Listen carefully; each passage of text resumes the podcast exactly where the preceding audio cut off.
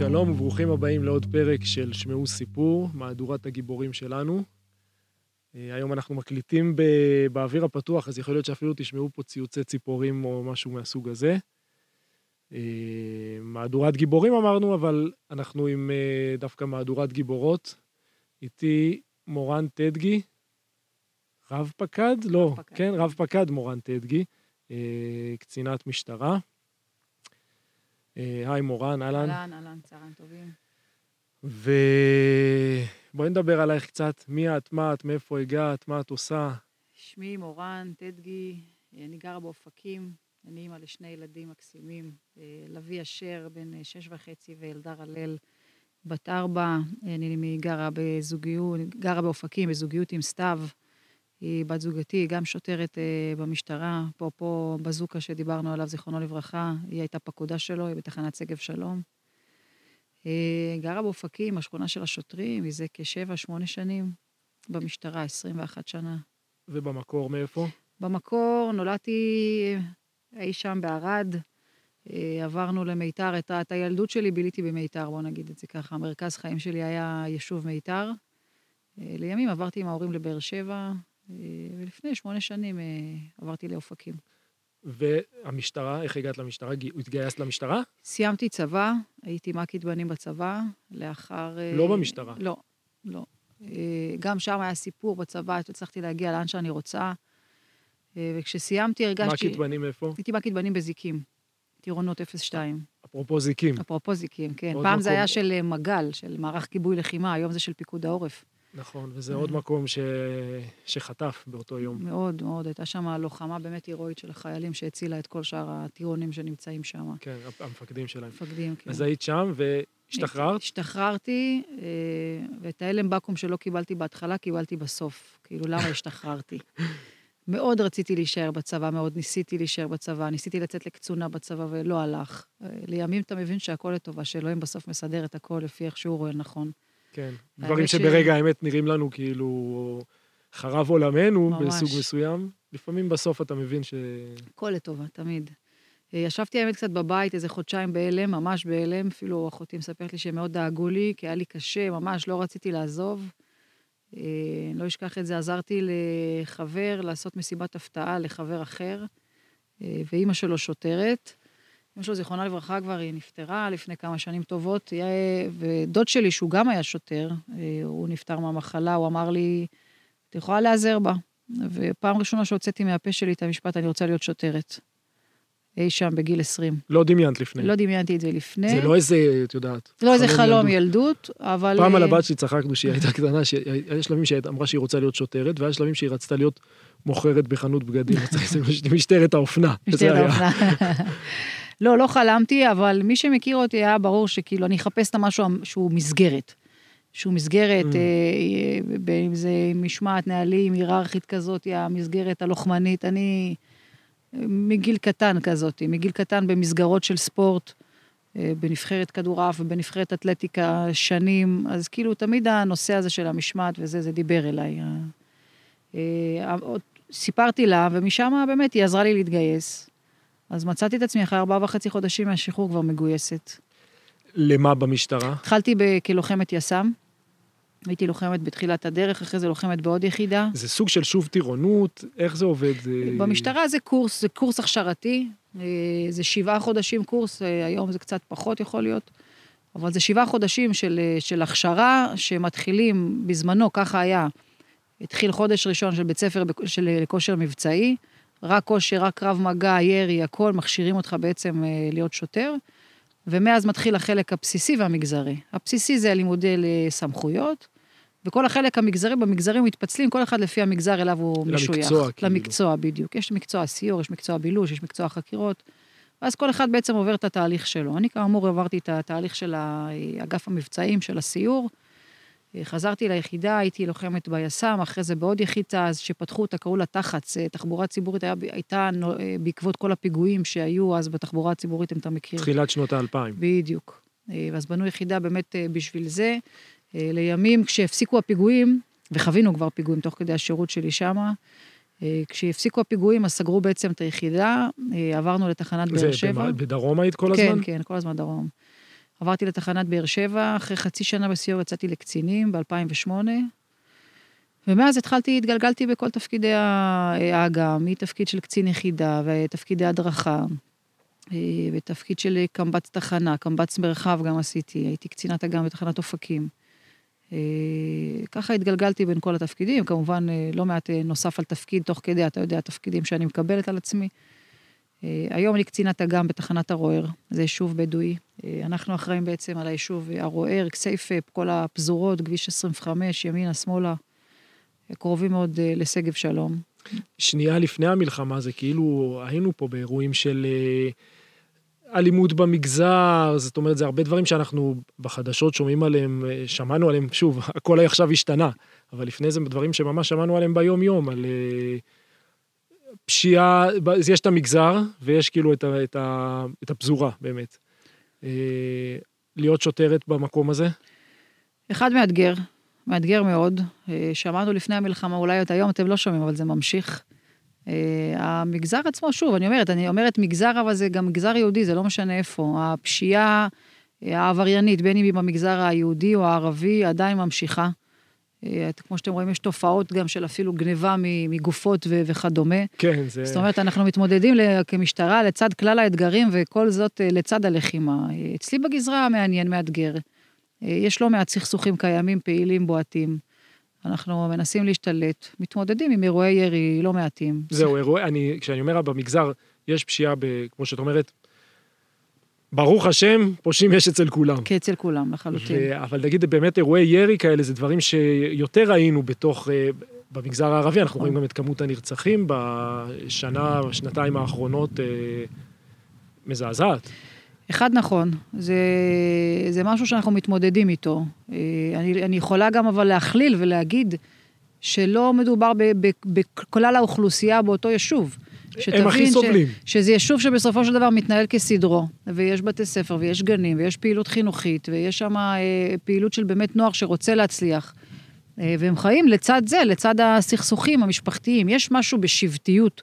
שחייב, מי שמכיר את המגזר חייב להכיר את זה לעומק. ברגע שאתה מכיר, אתה מבין שאתה, איך לצלוח את אותם סכסוכים, איך פותרים. לא הכל אה, נפתר אך ורק דרך אה, בתי משפט.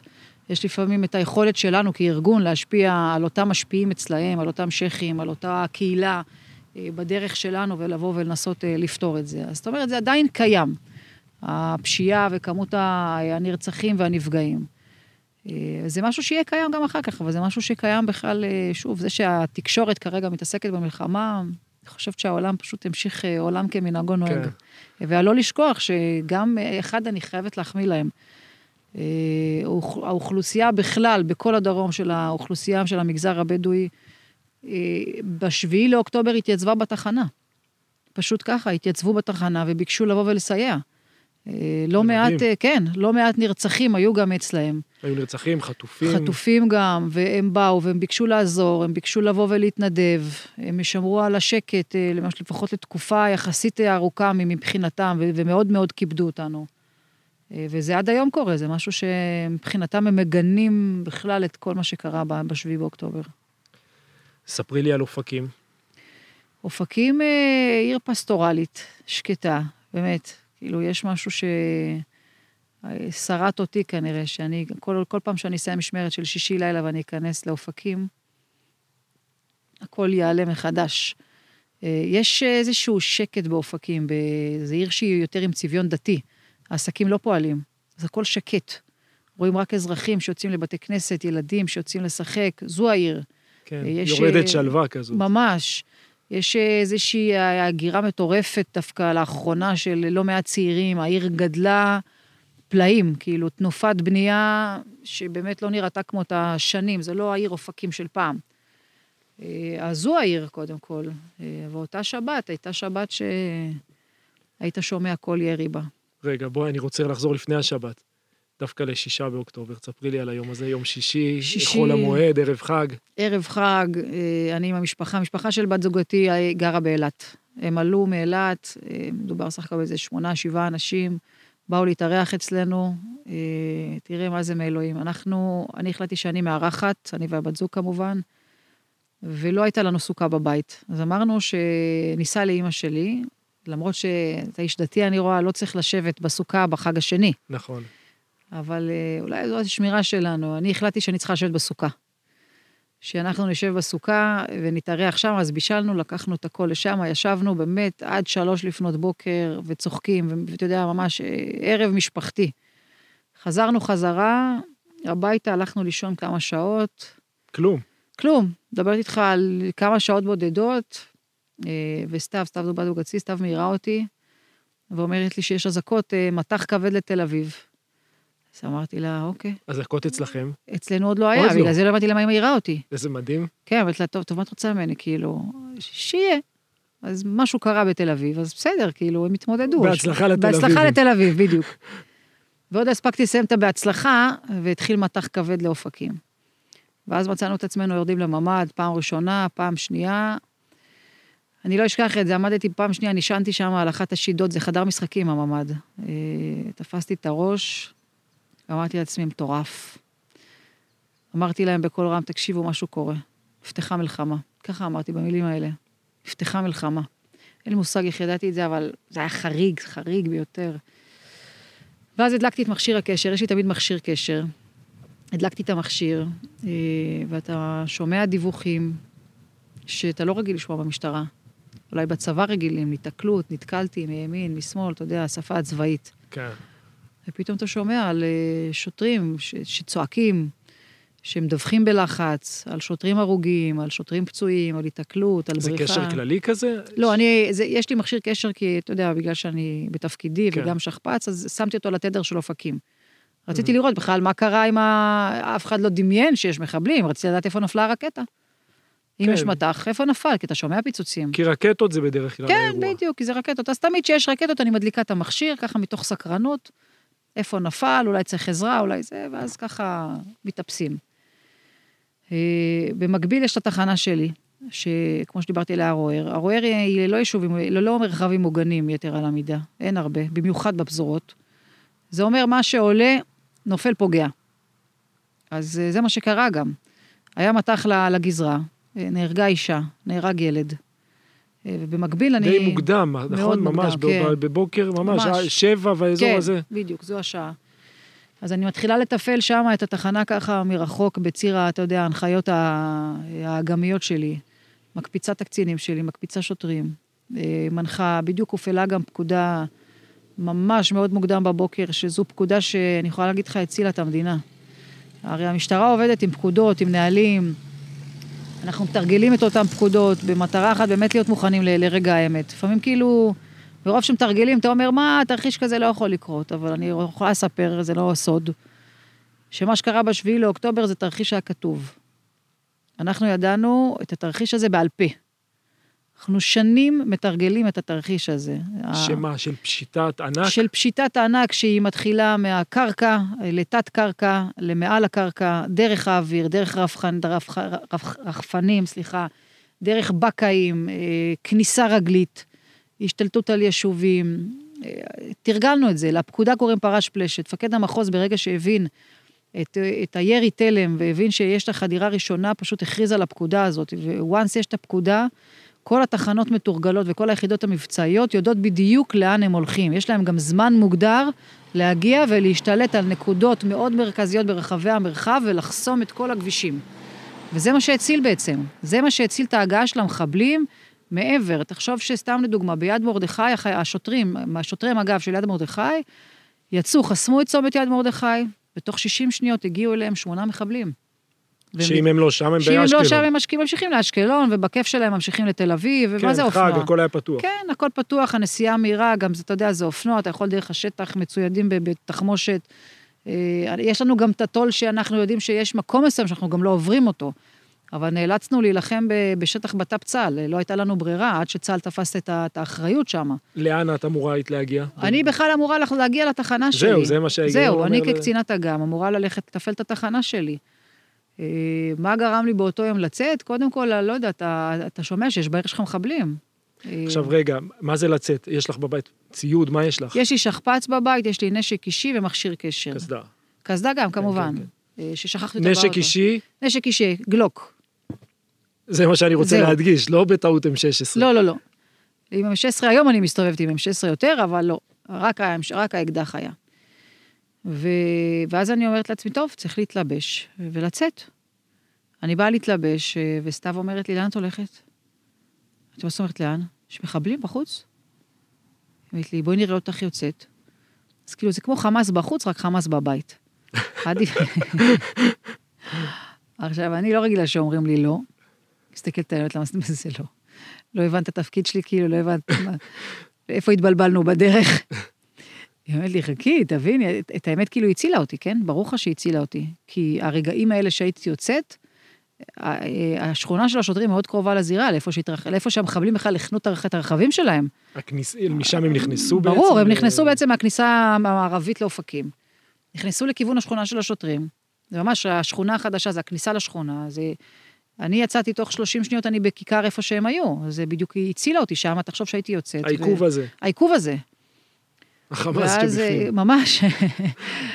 ואז אני אומרת, טוב, התעכבתי קצת, היא ירדה למטה, אני נשארתי, אני לא יכולתי לתפקד, כאילו, ישר הקשבתי רק למכשיר. הסרטון היחיד שיצא זה סרטון של, אה, של רכב של מחבלים, אותו רכב שבשדרות יורה על ניידת משטרה. כן, זה בערך הסרטון שבו סוג של אסימון בכל המדינה נפל. בדיוק, בדיוק, שיש לך דירה.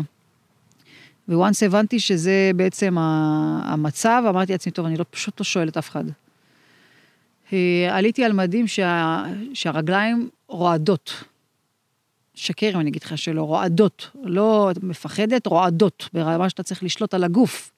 אתה יודע שאתה יוצא עכשיו, אתה לא יודע לאן. ובמקביל שוטרת שלי מתחננת, בבקשה, אל תצאי, אל תצאי, אל תצאי, הם יסתדרו.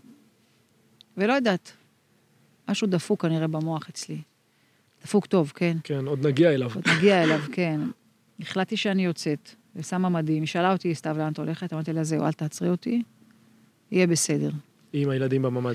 הילדים היו אצל גרושתי, אה, העברתי אותם יום לפני זה.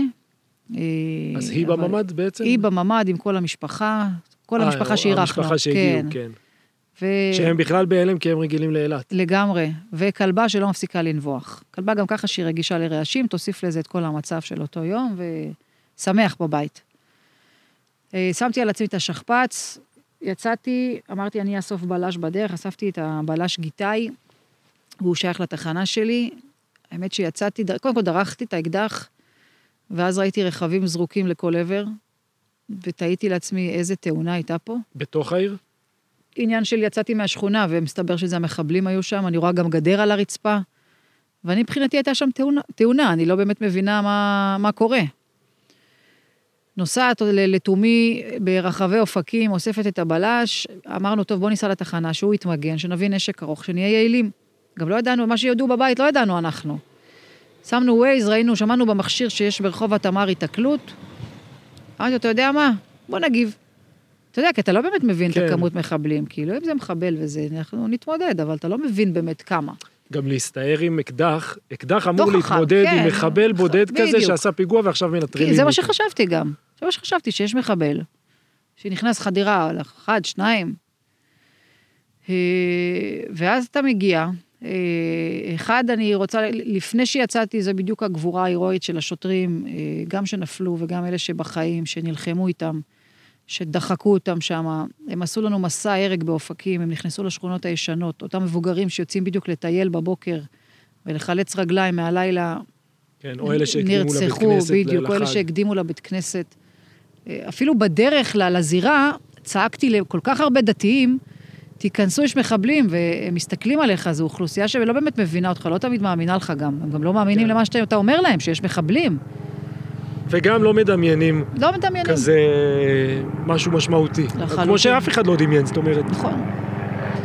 אה, כן, יש לנו איזה הפרעת אה, מסוק.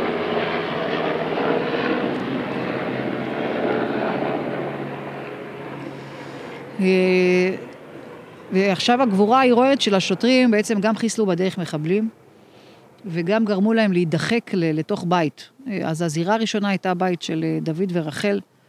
אה, רחל המפורסמת. כן, בית הפינתי, אה, המחבלים השתלטו על שני בני ערובה שם. אה, הם סך הכל בסוף היו חמישה, בתחילה דווח לי על ארבעה מחבלים. הם היו בשליטה מלאה עלינו. הם עלו לקומה השנייה, שוב, כמו שאני אומרת, זה בית פינתי, הם רואים את כל הכוחות, אנחנו לא רואים אותם, הם רואים אותנו. התחילו שם חילופי אש מאוד כבדים. זה שוטרים שעומדים בצדדים, זה אני מוצא את עצמי בכלל מאחורי משאית, שזה לא דבר באמת שהוא, אה, אתה יודע... כן, לא בולם ש... שום כדור. בדיוק, לא בולם שום כדור, ורק אם הכדור הטועה ייפול על התא דלק, אז בכלל אנחנו חלילה כן. נהיה במקום אחר. אה, במטח אש הראשון, אני יכולה להגיד לך שעפתי לרגע אחורה, ואמרתי לעצמי, אלוהים, איפה אני? זהו, זה הש... השלב שאת מבינה שאת בזירה. זהו, כן. אני... האנדרנלין עבד, אמרתי, יאללה, מגיבים, אתה יודע, אני אחת כזה, אני, אני בנשמה שלי לוחמת ולחתור ו- ולהיות ראשונה וללכת ולרוץ.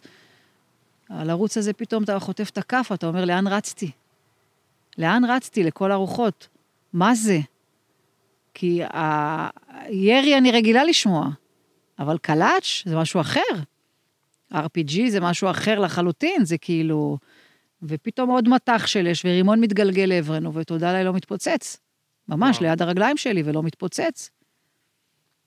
אה, אלו רגעים של אה, קצת, קצת הלם, קצת אתה לא מבין באמת מה קורה. אני, אני קודם כל לוקחת פיקוד שם, אני מעבירה דיווחים בגל, אני מעדכנת את המשל"ט מה קורה. ברקע אזעקות, ברקע מן הסתם כל הזמן אזעקות, כל הזמן, כל הזמן, הם, הם לא עזבו אותנו. זה לנהל לחימה לצד אזעקות שאתה אמור להסתתר, אתה לא באמת מסתתר. מקסימום אתה מנמיך קומה ו- וזהו, ואתה אומר אלוהים גדול, כאילו, מה יהיה, יהיה. כן. ו... ואז השלב הזה שכאילו, אני מבינה, אין מה לעשות, חברים, אני, אני גם דוברת משא ומתן בנוסף לתפקידי. אז אני מבינה שצריך להקפיא מצב ברגעים האלה, זה לא יעזור, אתה יכול להמשיך להילחם איתם, אתה פשוט תהרוג את הבני ערובה, זה לא שווה. צריך להקפיא מצב, צריך לחכות לכוחות המיוחדים. אז ביקשתי ככה, אתה יודע, שיקפיאו מצב, אין הרבה מה לעשות, אין לאן להמשיך לראות, אין. כרגע לעצרו. וזה כבר אחרי לחימה, זה אחרי שיגאל החבלן, זיכרונו לברכה, נהרג, ו- וניסים לוגסי גם נהרג שם. נמצא... יגאל החליף את החבלן שדיברתי איתך אה, קודם, נכון, הוא לילה. החליף אותו במשמרת בדיוק. הוא אמר לי, נפרדתי מיגאל, יגאל אילוז. כן. ויגאל חבלן ותיק מאוד היה. מאוד, מאוד, איש מדהים, איש שכולו טוב וחיוכים ואנרגיה. אז אמר לי, בדיוק הוא הקפיץ אותו בערב בסיום המשמרת הביתה לכרם שלום, יאיר, חבלן נכון. שנפצע נכון. שם. וזהו, נפרד ממנו. עצוב, ומולנו יש גופה של שוטר, שלא יכולנו להגיע אליה. שהיא שכבה שם מהבוקר עד שתיים ומשהו לפנות בוקר. שכבה שם uh, כמעט יממה. כי אם היינו מגיעים כבר היינו מחוסלים. פשוט ממש הוא, הוא נרצח שם מה, מה, מהאש של המחבלים. Uh, מגיע מפקד המרחב, שהוא גם גר בשכונה של השוטרים, הוא מגיע בכלל על אזרחי, הוא עוד לא מפקד המרחב, יש לו עוד שבועיים להיכנס לתפקיד. אני מעבירה לו מקל, אני מעדכנת אותו במה שקורה. אה, מקפיאים מצב בשלב הזה, ואז מגיע לאזרח ואומר לי שיש מחבלים בזירה, בבית כאן, לא רחוק מאיפה שאנחנו נמצאים. האינסטינקט הראשוני שהיה לחייך לו. יכול להיות שאתה חי בסרט, יכול להיות ש... שלא יודעת, שהשתבשה דעתך. אנחנו לא באמת מבינים מה קורה. כן. הוא לא התייאש, הוא בא עוד פעם. והוא, כאילו גם מפקד המרחב שומע את הדיווח שלו. והוא מראה לי כבר בטלפון שיש סרטונים.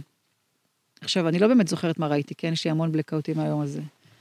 מפקד המרחב, אפי, אומר לי, לכי תתפסי פיקוד שם, תקחי איתך את מי שאת רוצה. פשוט הסתובבתי אחורה, וכמו גורל. אמרתי לו, אתה, אתה, אתה ואתה תבוא איתי.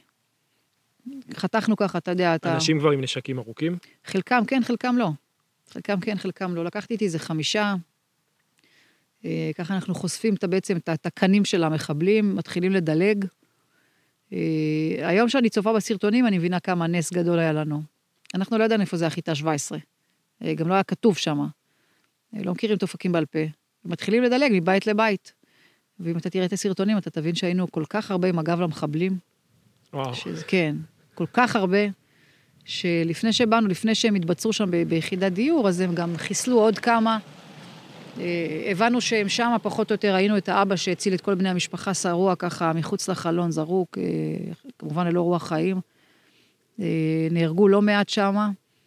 אנחנו מבינים שיש ארבעה בני משפחה בתוך הבית. הם בתוך הבית סגורים בממ"ד, והמחבלים ביחידת דיור ממש מאחורי הבית. שאם זה לא מספיק, כאילו, ללחימה, אז יש גם סוכה, אחד, שהיא הייתה מצווה גדולה, כי הצילה את בני המשפחה, החלון שם היה פתוח. אם הם היו יורדים, הם היו נכנסים וגם הורגים את הבני ערובה האלו. אה, ולנו זה פשוט הפריע ללחימה. כי יש שם סוכה כרגע שמסתירה לנו. כן. אה, השלב הראשון, קודם כל, שם אני מבינה שהאחריות עליי לגמרי, לחלוטין. ואני אומרת, איך עושים את זה? איך אתה, איך אתה ניגש לאירוע הזה? בשלב הזה, את יודעת כאילו בדיעבד להגיד לי מי היה איפה, את יודעת, בשלב הזה גם ידעת כמה יש בממ"ד, כמה כן. הסתתרו, ידעת? כי, המשפחה, כי אותו אחד שהיה בקשר עם משפחה, אמר לנו שיש ארבעה בני משפחה בתוך הבית, אה, ויש שלושה מחבלים בחוץ, כי למה? כל, כל הבית מרושת מצלמות, אז אלה שבתוך הבית ראו, ראו הכל, אה, זה... והם היו שם במשך שעתיים וחצי איתם. שעתיים וחצי הם היו המחבלים בתוך הבית. הם חייגו מה, אבל אתה יודע, הייתה קריסה מטורפת באותו של כמות אירועים אה, מאוד גדולה. אז מה את עושה? מבודדת את ואז אני, השטח? וזהו, ואז אני אומרת, טוב, איך, כאילו, אתה, אתה אומר מבודד, כאילו, אתה מנסה לחשוב איך נכון לעשות את זה. יש לך אחריות כרגע, יש לך פה שוטרים, חיי אדם. מאיפה אני תוקפת? בוא נגיד, ולמדתי את כל הטולים של הלחימה. כפיים. שזה רגע האמת, אתה, איך אתה מפחד מדוץ, הכל שם צפוף, זה כבר בתוך בתים. הזירה הראשונה, אנחנו היינו בחוץ, הם היו בפנים. פה שנינו כלואים בתוך מבנה של בית. הם ביחידת דיור, ואנחנו בעצם במסדרון של היחידת דיור, זה מה שיש לנו, להסתתר כאילו. בתים מאוד צמודים ליד, מקדימה, מאחורה ומצד שמאל. הלכתי רגע לצד שמאל לראות שם איך נראית היחידת דיור, אתה יודע, להתחיל לחפש רעיונות. וברור לך שהשכל לא אצלי, ולחלוטין אני מפרגנת פה לקצין שהייתי, ולעוד קצינים שבאו, ולעוד שוטרים שהיו שם שנלחמו. אה, יש משהו... כ- כמפקד אתה חייב לדעת להקשיב. אני יכולה להגיד לך שהשוטרים מהלחץ כבר לא הפסיקו להמליץ איך לתקוף את זה. זו אמירה מאוד מעניינת, מה שאת אומרת. כאילו, כמפקד, אתה צריך לדעת להוביל, אתה צריך לדעת להנהיג, לדעת להקשיב זה... אתה זה חייב גם להקשיב. להוריד מעצמך, וגם בלהקשיב זה לדעת למה להקשיב. אני אף פעם לא ראיתי את, האופי, את, הצד הזה של הלהקשיב כ, כמשהו שירידה, להפך. זו גדולה של מפקד. גם היום אני מאוד מאוד מאוד קשובה קודם כל לפקודים שלי. גם כשאני כועסת עליהם ויש להם משהו להגיד, אני מקשיבה, אבל בסופו של דבר אתה צריך לקבל את ההחלטות. אז אחד, אתה אומר, השכל לא אצלך, לא בהכרח אצלך, גם אם תהיה לוחם ימ"מ. השכל לא בהכרח אצלך, כי אתה יכול, בדיוק עכשיו סיימתי הרצאה במכללה לשוטרים, והרציתי ללוחמים. אומרים לי, אבל יש טול ויש זה, אמרתי לו, מצוין. אבל כשאני שם, אני עם עוד שוטר מתחנה, מתחנת אופקים, עוד שוטר מתחנת נתיבות, עוד שוטר מתחנת לא יודעת מה. פעם ראשונה נפגשתם בזירה. לא, כן, כאילו, מכירים את כולם, אחד מכיר את השני. פתאום יש לי לוחם ימ"ס אחד, פתאום יש לי לוחם ימ"מ אחד, ואתה פשוט מארגן לחימה עם אנשים שאתה לא מכיר, ופתאום מגיע גם צה"ל, ואתה מוצא את עצמך מפקד על צה"ל, אבל אתה אף פעם לא, אתה לא מתורגל, אתה לא מתורגל להילחם איתם. ואז אתה קשוב, אתה חייב להיות קשוב. אחד, זה פורק, זה נותן לשוטרים ככה לפרוק, ובסופו של דבר אתה מקבל את ההחלטה. אז ההחלטה הראשונה הייתה קודם כל לחלץ את בני המשפחה החוצה. להיות עם הקנים לעבר יחידת דיור, שאם תיפתח אש אז כאילו לפחות אה, נגיב. אה, הוצאנו את בני המשפחה החוצה, חילצנו, אה, ורגע לפני זה השלב שאני עוצרת רגע לעשות טלפון לילדים. אני, כן, אני מחייגת אליהם, היה לי חשוב לשמוע אותם, איזושהי אינטואיציה. איפה הם בארץ בשלב הזה? בבאר? שבע. שזה גם ממ"ד ואזעקות. כן, כן, גם ממ"ד, אזעקות, טירוף. אה, רק רציתי לדעת שהם בסדר, לשמוע אותם, להגיד להם שאני אוהבת אותם, שישמרו על עצמם ולהגיד להם שאני בסדר. השיחה נותקה, כי בדיוק שוטר בא להיכנס ו... וצעקתי לו, תיזהר, המחבלים פה, אז היא ניתקה את השיחה כדי שלא ישמעו. ופשוט פה עשיתי לעצמי איזשהו מסך. אמרתי, זהו, מפה אלוהים גדול, צריך להיכנס, להילחם, ו- ומה שיהיה, יהיה. אה, ואז בעצם אנחנו מתחילים את הלחימה, אנחנו התחלנו, אה, אנחנו יודעים שהם שמה, התחלנו בירי גירוי, וחטפנו איזה שני מטחים של אש מטורפת. אם אמרתי לך שהקלאץ' נשמע רע בשטח פתוח יחסית, אז תבין מה זה בתוך בתים, ברור לך שאנחנו בלי התמים, לא מוכנים. אה, זה השלב שרועי, הקצין שלי, קיבל כדור אה, באזור הצלעות, הבטן, אני קיבלתי רסיס לפנים. הרגשתי איזשהו, קודם כל זה רסיס שנדבק, לא יודעת מה זה, כי הרגשתי חום בכל הפנים, ראיתי דם. אחד, נסוגנו אחורה, זה השלב שקודם כל הוצאנו את עצמנו אחורה, התחילו להיזרק לעברנו רימונים שמתפוצצים, כאילו מי שרואה את הסרטונים מבין עד כמה, כמה זה מסוכן, ממש איפה שעמדנו, רימונים, רימון אחרי רימון, ירי, ירי שלא פסק. מפנים את הקצין אחורה, אה, אני לוקחת את עצמי רגע מאחורי מיגונית, בודקת כאילו, אם היה לידי איזה חייל, אני אומרת לו, תסתכל, אני בסדר?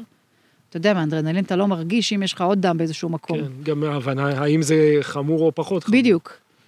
הוא אומר לי, את בסדר? בדיוק מגיע מסוק ככה, אמרתי, יאללה, יופי, אתנחתא, רגע, אני אנשום, אני עולה מול המסוק, אני מבקשת שייתן לי תמונת מצב. במקביל, אה, קצין שלי בשם צגאי מנהל את הזירה שם. מסוק ב... זה מסוק צבאי? מסוק משטרתי? משטרתי, משטרתי, כן, שהוא בגל. זאת אומרת, זה לא, לא זה מסוק לתצפית, לא? זה לא מסוק ש... זה לא מסוק משטרתי. לא, לא, לא מזכר, מסוק אה, משטרתי, אה, שהם בקשר איתנו, אני עולה מולם, ואני מבקש ממנו שינסה לתת לי תמונת מצב, מה הוא רואה, איפה הוא רואה, אם הוא רואה את המחבלים בחוץ, שייתן לי ככה תמונת מצב. אני מבינה שהוא פחות יעיל לי באזור הזה, ולכן אני שולחת אותו ל... לרעים, שם הקצין ש...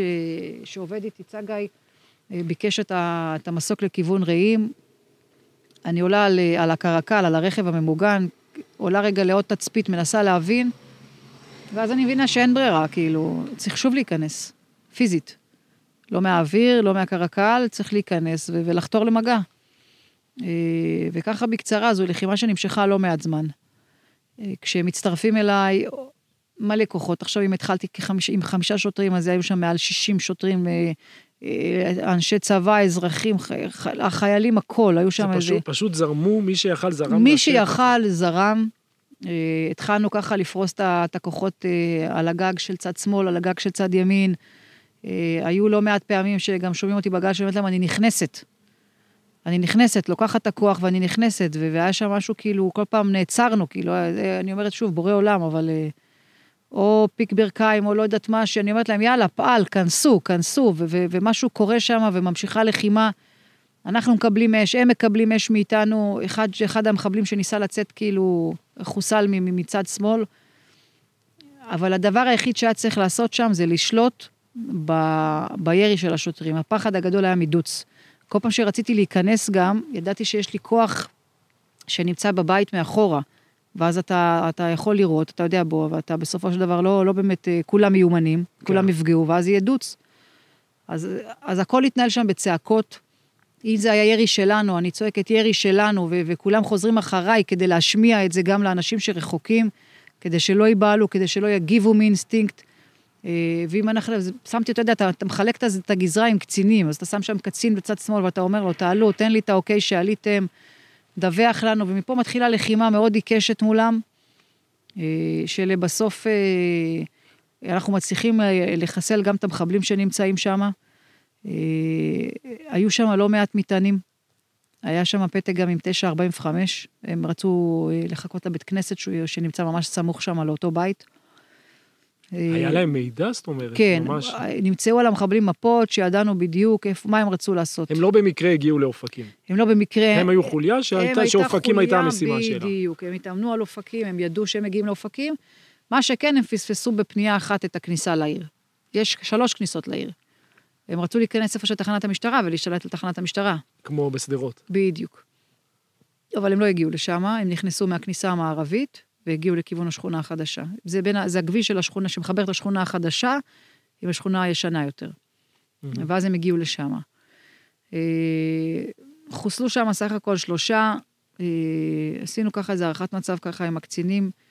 אני חזרתי לזירה ברחוב התמר. עכשיו, כל מה שתיארת פה זה עניינים של שעות. כן. זה, כן, תיארת את זה כן, ברבע שעה. אה, חזרתי לזירה בתמר שם, והבנתי שכבר צוות מום נמצא בפנים, שקצין אג"ם של המרחב נכנס והוא מנהל את המום שם בפנים.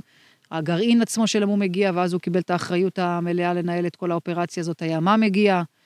אז מה שהיה צריך לעשות זה פשוט לנהל רק את הזירה החיצונית, לשלוט, אתה יודע, לאפשר להם את הזירה הנקייה, לשים מחסומים, לשים הכל. תחשוב שבשלב הזה מתקבלים מאות שיחות למוקד 100. אה, מפקד התחנה נפצע, אחר כך הוא חזר. אין פיקוד, אז אני, מפקד המרחב נותן לי לקבל, רציתי גם לצאת לרעים. היה שלב שרציתי לצאת לרעים, וארגנתי לי כבר שני צוותי לוחמים.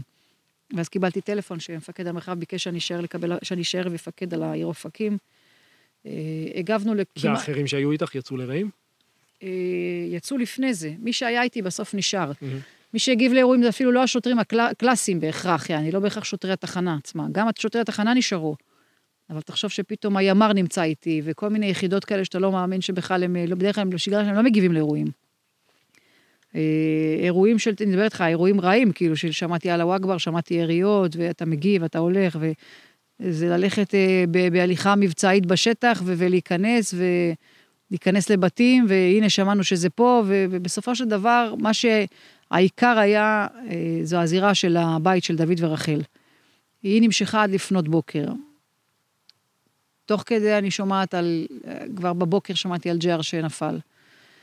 ועל בזוקה, שזה שני חברים שמבחינתי הם, הם מודל. שהם באמת אלה שרצו לכיוון העוטף. הם רצו לעוטף, יחד עם עוד הרבה לוחמים, כן? אתה שומע על חברים שבין אם נפלו או נפגעו. אתה שומע קצין, צידון, זיכרונו לברכה, שהוא היה פקוד שלו, היה קצין שלי כשהייתי באופקים, ואתה שומע אותו בגל. והוא עולה בגל, והוא מדווח מה הוא רואה, הוא מבקש עזרה. ובשלב מסוים הוא כבר לא בגל. וזהו, ואין לך איך לעזור לו. אין לך איך לעזור כאילו לאף אחד. והשוטרים מסביבי יושבים, ואתה רואה פשוט חבורה של, של שוטרים מפורקת. פשוט ככה, מפורקת, יושבים ובוכים. ועכשיו, אני לא יכולה להישבר, זה לא השלב שאני עוד יכולה להישבר. אז תחשוב שכל פעם אני מרימה אותם, יאללה, צאו חברים לאירוע, תחזרו. או יוצאים, חוזרים, מגיבים, בוכים עוד פעם, עוד שוטר נופל, עוד 59 כאילו סך הכל. כאילו להסיט את המחשבות בדיוק, לפעילות. בדיוק. ל- לעשייה. אני חיפשתי מה יסיט לי, כי אני, הנפש שלי כבר התמלאה. אה, וזה נמשך ככה עד הערב. בשש בערב, אני יכולה להגיד לך, היה איזה רגע, אנחנו תחשוב כבר, לא שותים, לא אוכלים, יצאתי בלי לשתות קפה. אין חיה כזאת שאני יוצאת מהבית בלי להתקלח. והמדים לא עולים עליי בלי מקלחת, גם אם ישנתי שעתיים לפני, אני אתקלח. אתה מרגיש כבר מגעיל, ממש ככה, אתה מרגיש את התחושה. אז אמרתי לשוטר שהייתי, אמרתי, אתה לא מתבייש, נכון? הוא אומר לי, לא, אתה רואה את האזרחים שם? נראה לי הם חמודים. תביא לי רק קוביית שוקולד. זהו, זהו. שש בערב רציתי קוביית שוקולד. הרגשתי שאני הולכת להתמוטט. ממש, לא מים, לא שתיתי, לא אכלתי, לא קפה. האנדרנלין, לא יודעת, היה לי רצון לקוביית שוקולד. חזר עם שקיות, באמת, אין על תושבי אופקים. מה הבאת? ארטיקים לכולם. מצאתי את עצמי אוכלת ארטיק שבחיים לא הייתי קונה אותו, כן, אבל הייתי חייבת ככה... לא, זה להכניס סוכר עכשיו. להכניס סוכר לגוף. אה, הזירה נמשכה ונמשכה, איפשהו אי שם, שמעתי ששוטרת שלי, דבי, דבי נרצחה במסיבה, ו... לא יודעת, שם זה כבר שבר אותי. היא שוטרת שלך ב... הייתה שוטרת שלי באופקים. באופקים. ואנחנו, אחת שטיפחתי מאוד. היא הייתה בצוות השוטרים במסיבה? במסיבה, כ... כן. לא כמבלה, כאחת לא, מה... לא, כאחת מהזה, וניהלה שם את הכל בצורה באמת מופתית. היא אחת כזאת שהיא תמיד בחפ"ק. אה, גם כשהייתי, הייתה רוצה להיות ביומן ולנהל את הכל, יש לה יכולת וקור רוח מטורף לנהל אה, אירועים. אה, ושם נשברתי. שם זה הרגע שלקחתי את עצמי הצידה, התפרקתי, ו... וחזרתי. תחשוב שתוך כדי כשבזוקה בעצם נהרג, אז אני זאת שסיפרתי לבת זוג שלי, אה, שזה המפקד שלה בעצם. אה, גם היא מן הסתם לקחה את זה מאוד מאוד קשה, היא בשלב הזה היא גם בעצם מגינה על הבית, היא שומרת על הבית, על המשפחה, היא היחידה עם אקדח, הם בכלל מאילת אה, מרגישים כמו בני ערובה. לא מבינים לאן הם הגיעו. כן. וזהו, הפרוץ היה ממש לפנות בוקר, 2.24 לערך, היה פרוץ. אה, יכולה להגיד לך שמי ששמע את הידי הפיצוצים אמר, אף אחד לא יוצא בחיים משם. איזה בני ערובה, מי... כן, כאילו כן. כולם יחד. אה. כן, כולם יחד. אבל אה, יש לנו יחידה מצוינת, יש לנו ארגון מצוין, שהוציאו אותם כמו נסיכים, בלי פגע. הוציאו אותה, את דוד ורחל. כן, אני אומר לך שאני, הרי רחל תיארה את זה בכל מקום בערך, את, נכון. ה, את השניות האלה, שבסוף זה באמת, זה שניות כאילו הכי בודדות כאלה, שאני משחזר אותם ואומר לעצמי, אני לא מבין. אני לא מבין כאילו איך זה יכול להיות, שהיא והוא יצאו בלי פגע, וה, וכל החמישה, נכון? חמישה שהיו מחבלים? היו, הם חיסלו ארבעה, אה, אם היית רואה את הבית, היית אומר איך יצאו בחיים. בסדר? אז אתה אומר, אותם ראית, תראה את הבית, ואז אתה, אתה שואל את עצמך באמת איך. אבל זאת המיומנות של היחידה שלנו, של הימ"מ, יחידה מטורפת.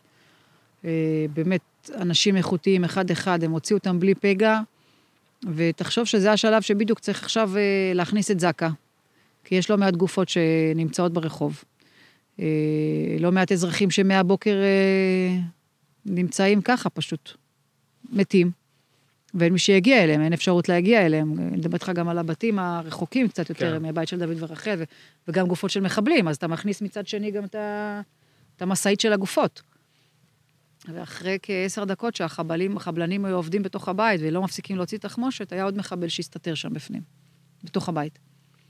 אז קצין החבלה המחוזי שם חיסל אותו. אז זה כל פעם לארגן את הזירות מחדש, זה כל פעם לאסוף את עצמך מחדש, כבר- גם כשאתה חושב שסיימת, לא באמת סיימת. אה, וזהו, מפה מתחילה באמת העבודה הקשה, ואז מצאתי את עצמי 48 שעות בתחנת אופקים. שכל המחבלים העצורים אה, הגיעו לתחנה עצמה. היו אזוקים שם עד שבעצם אה, נלקחו לחקירה. אז זה כל היום לראות את אחד המחבלים, אתה רואה אותם במשך כמה ימים טובים. וואו. כן, ואתה רואה לצד זה גופות של שוטרים שבהתחלה חלק העבירו לראשון, חלק העבירו לכל מיני מקומות. זה היה כאוס מדיני, הדבר הזה. חלק העבירו בהתחלה לתחנה באופקים. שמו מזגן על 16 מעלות באחד החדרים שם, ושמו פשוט אותם שם. של שוטרים, של של אזרחים. שוטרים, של זה, כן, עד שיקחו אותם. זה היו, אני יכולה להגיד לך, מראות, מראות אה, אה, קשים, קשים, קשים. זה, תחשוב שהמחבלים הם ערומים כביום בהיוולדם, נמצאים שם, מחכים פשוט אה, רק שיקחו אותם לחקירה. אה, וחלק מה, מההיתקלויות הם אה, מתים לך מול העיניים. אז סתם דוגמה, אני יכולה לבוא בבוקר והמחבל הזה זז, ואחרי כמה שעות הוא כבר לא זז. אה, למה? כי הוא, בסופו של דבר, הוא כבר זהו, אתה יודע, הוא כן, כבר נלחם מהפציעה. ואז שוב, כמו בסרט נע, מגיעה המשאית, שפותחת לך, אתה רואה רק גופות, כאילו, זה, זה ממראות שאין אין לתאר, אין... המוח לא באמת קולט מה, מה הוא רואה, אתה עובד על אוטומט. יש שלב שבו את אומרת, סיימתי פה עכשיו? סיבה... לא, לא, אני עוד רציתי להמשיך. היה לחץ מצד התחנה ומצד מפקד תחנה, שאני אחזור לגזרה שלי, הם פחדו, אתה יודע, מהתלקחות שם, מהפרות סדר, אה, למרות שאמרתי בתחילת השיחה פה שהם התנהגו למופת. כן, לא, אבל אה, ברור שהחשש בשלב הזה היה... כן, אני להפך, רציתי להישאר, רציתי להישאר באופקים, רציתי לעזור, גם נתבקשתי להישאר. אה, הוחלט בסופו של דבר שאני אחלוט, אחזור אל ה- אל הגזרה שלי, אה, ומשם אתה נכנס לרוטינה של אה, משמרות מאוד ארוכות, מאוד. זהו, אנחנו מדברים על נכנס לרוטינה. שלושה חודשים אנחנו אחרי. כן. אה, קצת יותר אפילו. מה... איך נראים חייך? אה, אני מחייכת, אני מנסה ככה באמת למצוא את המילים. אה, אחד זה אה, מתכונת חירום, אה, שלפחות היא, היא מעט ירדה במשטרה מבחינת השעות עבודה, אבל אה, אתה בדריכות מלאה. אה, גם אם אני נמצאת בערוער, אני מגיעה הביתה. ותמיד באופקים יש את, ה, את המזכר, שעושה לך רעש ולא נותן לך באמת לישון, אלא אם כן הוא קצת מתרחק. אה, מסוקים, שאתה כבר לא רוצה לראות מסוק, כי אתה יודע שאם אתה רואה את היסור, אתה מבין שיש פצועים או הרוגים. כן, שזה איזשהו פינוי. אתה שומע פיצוצים כל לילה, כל לילה. אתה שומע את זה כאילו אתה, אתה בתוך עזה. אופקים לא מפונה. לא, אופקים לא מפונה, אבל אתה שומע את הדי הפיצוצים אה, ממש חזק. אה, יש פעמים שגם הבית אה, אה, רועד מהם, וזה גם נמשך עד הבוקר, עד הבוקר. אז ככה, זה, לצד זה זה הילדים, זה להתמודד מולם. אה, ניסיתי לא לחשוף אותם כמה שאפשר, אבל אתה יודע, בסוף גם אין מסגרות, והוא שומע ילד, למשל, את החדשות. הם אה, פיתחו פחד כבר, אתה יודע. יותר מפחדים ללכת לבד, אפילו לשירותים או לעלות. אז אתה מנסה בשיטה אחרת לגרום להם ככה, מי שיעלה, יצבור נקודות, יקבל מתנות, ככה לעבוד איתם, כן. כמו שעובדים עם אה, ילדים. כן, הוא נחשף, הילד, אה, לאט-לאט למה שאני חוויתי. אה, כמה שניסיתי להסתיר, אה, גם על המכה שקיבלתי, הוא... אה, אתה יודע, זה עוד היה פצע עוד רציני, עכשיו עם מייקאפ והכל, אבל עם המאזין, אמרתי, "או, לא, קיבלתי מכה, ולאט לאט הוא הבין שזה לא מכה. לאט לאט הוא ראה כתבות בטלוויזיה, אתה יודע, הוא נחשף. אז איפשהו הוא גאה, כן? הוא גאה באמא כן. שלו, אבל אה, הוא מאוד דואג לי, הוא הגבר בבית. הוא שלח לי... הוא שלח לי הודעה שלא... שאני לא אשכח אה, לשים את הקסדה כמו ששכחתי פעם קודמת, כי הוא ראה את הסרטונים. אתה מבין? אז אה, הוא אמר לי, אמא, תשמרי על עצמך, או שממש תוך כדי המלחמה... בן כמה הוא תזכירי לי? שש וחצי, אבל מאוד וואו, פיקח, וואו. באמת, ברוך השם, אה, טפו טפו, ילד מאוד פיקח. תוך כדי המלחמה הוא כאילו הרגיש אותי, זה היה היום שהודיעו לי ששוטר שלי נרצח במסיבה. הוא התקשר, עכשיו, עכשיו תבואי תקחי אותי, עכשיו. ואז הוא אמר גם לגרושתי שהוא לא רוצה להישאר, שהיא לא רוצה שאימא תישאר במשטרה. אה, והוא דיבר איתי על זה יום אחד. אמרתי לו, מה אתה רוצה שאני אעשה? הוא רוצה שתהיי איתי קבלן בניין. מצא לך כבר את כן, מצא לי הקריירה. את ה- כן. אז כמובן שאתה מסביר לו ואני מדברת איתו, אבל היום אני מוצאת עצמי מצטערת אבל לשקר לו, שאתה יודע, כמו שקר לבן. אל תדאג, אמא הולכת לעבוד לילה, אבל אני לא, לא בגזרה שלי, לא איפה שאני נמצאת. אני פה, אני קרובה, אני בבאר שבע, אני צריכה רק לשבת במשרד מול מחשב. אין, אין מה לעשות, הוא פשוט דואג. דמיינת משהו כזה בחיים שלך? כשהלכת למשטרה אי אז. תמיד אמרתי לעצמי, תצחק, אבל אמרתי, תן לי, אמרתי, תן לי להתמודד עם מחבל ולא עם ג'וק. כן, ממש ככה, כל פעם אמרתי את זה, הנה, זה בסוף קרה. אם דמיינתי, אתה, אתה... אני חושבת שכל שוטר בשירות שלו מחכה לזה. מחכה, כאילו, מה זה מחכה? דרוך, דרוך לקראת זה. אתה לא נמצא במדינה שהיא שווייץ, זה לא שווייץ. כן, אנחנו לא חיים באשליה. בדיוק, אנחנו לא חיים באשליה, אז שוטר תמיד דרוך. תמיד, תמיד, תמיד. אתה, אתה מסתובב בירושלים, אז אתה מחפש את האדם החשוד, ופעם לימדו אותנו שיש סימנים מחשידים, היום אין סימנים מחשידים. אתה לא כן. באמת, אה, פעם זה היה ממש קלאסי למצוא את המחבל, איך הוא נראה. ופעם הוא היה מגולח ככה וככה, ותשימו לב להליכה ולמעיל ולתיק, ממש לא צריכים את זה היום. אז היום אין באמת סימנים. אז אני חושבת שכל שוטר שיתגייס למש... למשטרה, פשוט מחכה לרגע הזה, כי הוא תמיד דרוך. בין אם הוא יבוא או לא יבוא, זה בסדר, שלא יבוא, שלא יהיה לנו עוד מצבים כאלה. אה, לא דמיינתי את זה, אבל תמיד אני מתפללת שאיפה, מה שיקרה, שאני אדע להגיב. הפחד הנורא הוא לקפוא. זה הפחד. לא קפאת. לא. אנחנו שמענו. אה, למעט השניות שהחזיקו אותך בבית, כן, כשאת אה, רוצה בדיוק. לעוף החוצה. אני אשאל, יש איזו נקודה שבמדינת ישראל לפעמים אוהבים לזלזל בשוטרים. אה, בעיקר אולי כי אנחנו כאילו נתקלים בשוטרים מתי? במצב שהוא...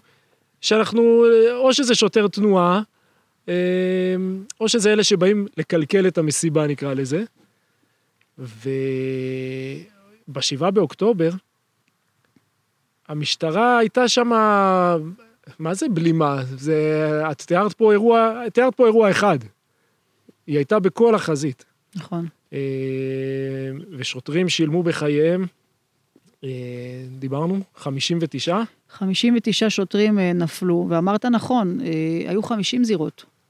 סך הכל 50 זירות. תחשוב שעכשיו כשיש פיגוע, גם אם הוא פיגוע, פיגוע משולב, או פיגוע רב-זירתי, או פיגוע בכמה זירות... היה לנו אתמול כזה. בדיוק, זה משהו נקודתי. פה, תחשוב מה זה למפקד המחוז, לנהל 50 זירות לחימה שונות, שאתה צריך לחלק את הכוח, אתה כבר לא יודע לאן לחלק את הכוח. והזירות הכי מסובכות שיש, והזירות הכי מסובכות. בדיוק. ועכשיו אנחנו מדברים על השוטרים, אז פה באמת להחמיא למפקד המרחב, שאמרתי לך שהוא אפילו לא התחיל תפקיד. הוא ביקש ממפקד המחוז להתחיל את התפקיד שלו כרגע עכשיו, דווקא בזמן המלחמה, ואז הוא לקח פיקוד על המרחב, והתחיל לנהל את הזירות במרחב שלו. אה, ויש פה שוטרים שבסוף נלחמו לא בשטח הבט"פ שלהם, וחירפו את, את נפשם, ואלמלא אותם שוטרים שדוחקים ונלחמים, ו, ולמרות שאסור לנו להיכנס לשטחי בט"פ צה"ל, כי אנחנו מסוגלים לראות בנו, כי רואים בנו גם כמשהו בסופו של דבר כביכול עוין, אבל נכנסנו ונלחמנו, ואלמלא אותם שוטרים, שעמדו כחומה באמת בצורה מול אותם מחבלים, המחבלים האלה היו ממשיכים. אם אנחנו לא נלחמים, אני, היה שלב שעליתי בגל, קרא לזה ייאוש, קרא לזה כבר, ה, לא יודעת, האנדרנלין, אמרתי להם, אנחנו הרבה זמן פה, בואו נסיים עם זה כבר. תחשוב שאתה אתה לא מצליח עוד להביס אותם, ואתה כבר שעות בלחימה, כמה הגוף יכול לסבול? כן, ואירוע יש מטרה שהוא יסתיים. בדיוק. אז אני אומרת, היינו חשופים לביקורת וזה בסדר, אנחנו עדיין נהיה חשופים לביקורת גם ביום של אחרי. אנחנו ארגון שלא תמיד נמצא בטוב. אנחנו שוטרים שאחד, התפקיד שלנו, קודם כל לתת שירות. לתת שירות. אני לא אומרת את זה סתם, זה לא סיסמה. אנחנו, המטרה שלנו, נשבענו באמת לשרת ולהגן. אז לטפל באירוע של מוקד שמתקשרים 100 זה לתת שירות. לתת דוח תנועה זה לתת שירות. זה פוגע בכיס, אבל זה לתת שירות, אנחנו מונעים דרך זה משהו אחר, מונעים תאונות דרכים, מונעים מאותו אזרח אחר שנפגע, אנחנו מגנים, אנחנו נמצאים שם בחגים, כשאתם נמצאים בבית בחגים, אנחנו נמצאים שם, אנחנו פורסים מחסומים, אנחנו לא נמצאים בחגים בבתים שלנו, אנחנו מסתובבים ברחובות, ובסופו של דבר, אתה יודע, לא בהכרח התגמול הוא, הוא טוב, ולא תמיד הביקורת היא טובה. וכך רגע לפני השביעי לאוקטובר, את כל המחאות שהיו, איפה היינו? היינו באמצע. אלה שחוטפים מכל הצדדים. אלה שחוטפים מכל הצדדים. עכשיו, בסך הכל אנחנו לא אשמים. אם כרגע יש הפגנה שהיא כבר יוצאת מגדרה והיא כבר לא חוקית, והתפקיד שלנו בסופו של דבר זה לפזר אותה, וקמה לנו הסמכות להשתמש בכוח ובאמצעים, אנחנו נעשה את זה. אנחנו נעשה את זה. אין איזה, אנחנו לא... ובדור של אה, מצלמות בכל פינה. בדור של מצלמות ובדור שאין מה לעשות. אנחנו נדע לשלוט, אבל בסופו של דבר, למה נועדו האמצעים האלה? אז תחשוב שעכשיו המשטרה, חלילה, חלילה, הייתה יוצאת אחרת מכל האירוע הזה של 7 באוקטובר ולא הייתה מגנה. למה? כי מלחיצים את השוטרים, אל, אל תשתמשו באמצעים, כי פתאום מח"ש יבוא ופתאום תיחקרו. לא, אסור. אין חיה כזאת. מח"ש נועד בשביל באמת לחקור את אותם דברים ורגעים שבאמת שוטר פעל שלא כדין, ויש שוטרים שפועלים שלא כדין. בסדר? בשביל זה נועד הגוף הזה. אבל עם זאת, צריך לתת את כל הגב לשוטרים, במלוא הכוח, לתת לו את כל הכוח בעולם, לבוא ולעשות את התפקיד שלו, בלי פחד, בלי היסוס, מבלי להיות פחד ולפחד מביקורת, מבלי לפחד להוציא את האקדח שלו. כי בסופו של דבר, אף שוטר פה לא פחד להוציא את האקדח שלו. ומי שהיה, כמו שאומרים, בסופו של דבר, בחזית זה אנחנו. זה אנחנו, לא פחדנו. אז בגלל זה אני אומרת, שוטר זה שוטר, וצריך להעריך את השוטרים. וצריך לזכור שגם יום אחרי עדיין אנחנו נהיה שם, באירועים השמחים, הפחות שמחים, בכל מקום. ובדוח תנועה, וב... ובדוח תנועה, ובהכל, ובסוף לעצור את הבן אדם ולהגיד לו, אתה עצור או אתה מעוכב, או לטפל באירוע ולהרחיק אה, באנשים ומסכסוכי שכנים, והכול. לא, אל תשכחו את, את תפילות יום השישי בירושלים ואת החגים היהודים שיש לנו, שנמצאים כן, שם שוטרים. כן, זה הרבה פעמים אפילו הולך... במקביל, אמרת שאתם לא נמצאים בחגים, אתם עוד יותר לא נמצאים בחגים, כי אז הכוננות היא הרבה יותר גבוהה. בדיוק, ו... כוננות גבוהה, אז תחשבו שלא באמת אנחנו, את הארוחת חג שלנו אוכלים כמו שצריך, וגם אם התחלנו בבוקר ונסיים, אנחנו כנראה נסיים אחרי שאתם כבר תתחילו, אבל זה בסדר, אף אחד לא מתלונן, אנחנו, זאת המערכת, זו המערכת, ובשביל זה התגייסנו. ולכן אני אומרת, יש, יש, יש גאוות יחידה מאוד גדולה, במיוחד עכשיו. במיוחד עכשיו, אחרי התקופה הזאת. אה, אתם מרגישים מהציבור את זה? אנחנו מרגישים את זה מהציבור, מרגישים תמיכה מאוד גדולה, מאוד חיבוק גדול מה, מהציבור, ואנחנו רוצים שזה ימשיך, זה משהו שחשוב שיאמינו בנו. חשוב, נכון שהיו תקופות, אני 21 שנה במערכת, אז אני כבר יודעת את העליות והירידות של הארגון. שהיה אה, מצבים ש... שהאמון של הציבור נפגע, ו... ויש רגעים שגם אנחנו טועים, אין מה לעשות. אנחנו גם כארגון לפעמים טועה, כמו שהצבא, כמו שהשב"כ טועה, כמו ש... גופים אלו ואחרים טועים. אנחנו פשוט גוף שחשוף לביקורת יותר. וזה ידוע, זה בסדר. אנחנו, להבדיל מבתי חולים, מעסקים אלו ואחרים, מהשב"כ, אה, יותר חשופים לביקורת. ולכן אנחנו תמיד שם בלב העניינים. אבל זה בסדר, אנחנו ממשיכים לעבוד ולהבין שהעבודה שלנו היא בסופו של דבר, היא לשרת ולהגן על הציבור, ולעשות את זה באמת מתוך שליחות. אני חוזר איתך שנייה אחת לטלפון לילדים. זה לא סתם הטלפון הזה, זה, כן. זה שנייה שאת אומרת, כי זה... זה אולי רגע אחרון, זה, זה טלפון כן. אחרון, זה לא סתם. זו תחושה בפנים כזאתי של... אה, תחייגי עכשיו. מה אמרת להם? מה שלומכם? הכל בסדר, כן, אתה יודע, הם שמחים, הם מבסוטים, מאוד לא ככה, הם בסדר, ככה באווירה שלהם אה, בטוב. אמרתי להם, אני אוהבת אתכם, תשמרו על עצמכם, אמא בסדר. אל תדאגו, אמא בסדר. אתה יודע, רק ככה להרגיע אותם. ולהגיד להם שאני אוהבת אותם, וטלפון כזה, שאתה יודע, שהיה צריך לקרות. כשבראש הוא מחשבה של טלפון אה, בראש, יכול להיות, אולי. יכול להיות שזה, יכול להיות שזה הטלפון האחרון, יכול להיות שיקרה משהו, יכול להיות, זה, משהו שם נפל לי האסימון, הבנתי גם לפני זה שהוא מחבלים. אבל שם משהו נפל. אם עצרתי רגע כשהמחבלים ברקע ואני מתכופפת ובדיוק מתקשרת, אז כנראה משהו, תחושה כזאת בבטן, גם מבלי להסביר לעצמי למה. ואז אמרתי, טוב, זהו, תתנתקי, והכל יהיה בסדר. אין לי ספק, אני יכולה להגיד לך שאבא שלי נפטר לפני שנתיים, שנתיים וקצת. אה, אין לי ספק שהוא היה שם, לחלוטין. לא היה לך שומר ראש. ממש. ממש. אה, תודה לאל, טפו טפו. הקצין שהיה לידך שחטף כדור? הוא בסדר, היום חזר לעבודה, ברוך השם. תפקד. ספרנו 59 אה, שוטרים שנפלו. כן. פצועים, יש עוד כמויות. פצועים יש לא מעט, לא מעט, ותחשוב שזה תהליכי שיקום. יש פצועים בגוף ויש פצועים בנפש. סחבנו איתנו, ברוך השם אנחנו סוחבים איתנו. זה בא, זה בא לידי ביטוי. זה לא, לא עברנו את זה חלק, בואו נגיד את זה ככה. זה לא משהו שעבר חלק, זה משהו שאנחנו מתמודדים איתו, ויש לנו מעטפת דווקא רחבה של משרד הביטחון והמשטרה, שבאמת עוטפים אותנו בהיבט הזה. מה נאחל לך, מורן? בריאות, רק בריאות. ולא לאחל לי, לאחל קודם כל לעם ישראל שהחטופים יחזרו. שחיילים שלנו כמה שיותר כבר יחזרו לבתים שלהם, שהמשפחות יצליחו להתאחד, שאני מוסרת פה באמת החלמה מהירה לשוטרים, לחברים, לפצועים. אני מחזקת את המשפחות של, המשפחות של הנופלים. אה, אה, אה, בוא נגיד שיש אפילו משפחות שעוד לא הצלחתי אפילו להגיע אליהן. וזה משהו שכואב, אבל אני מנסה ככה בין לבין לנצח הכל. כן, עוד להגיע. כן, זהו, שאלוהים רק ישמור עלינו וימשיך להכווין אותנו. את לא הולכת להיות קבלן בניין. לא, לא, אני אמרתי לילד שזה משהו שאימא רוצה, שהוא, אני בטוחה גם שהוא גאה. שיהיה הוא קבלן בניין, הכל בסדר. כן, אין לי בעיה. לא, אני יודעת שהוא גאה, הוא, הייתה איזה מישהי ברחוב ככה, שאמרה לי, את מהטלוויזיה, את זה, הוא דפק חיוך, הסתכל עליי, נבוך כזה, אמרתי, זהו, עשיתי את שלי. אני חושב על זה ש, שהוא בן שש וחצי, זה, הוא, הוא מבין, אבל הוא עוד לא מבין לא עד מבין. כמה. הוא יבין, הוא יבין. הוא יגדל ויבין את זה. אני אשמור לו את כל ה... שאימא שלו גיבורה. תודה רבה, מורן. תודה לכם, תודה.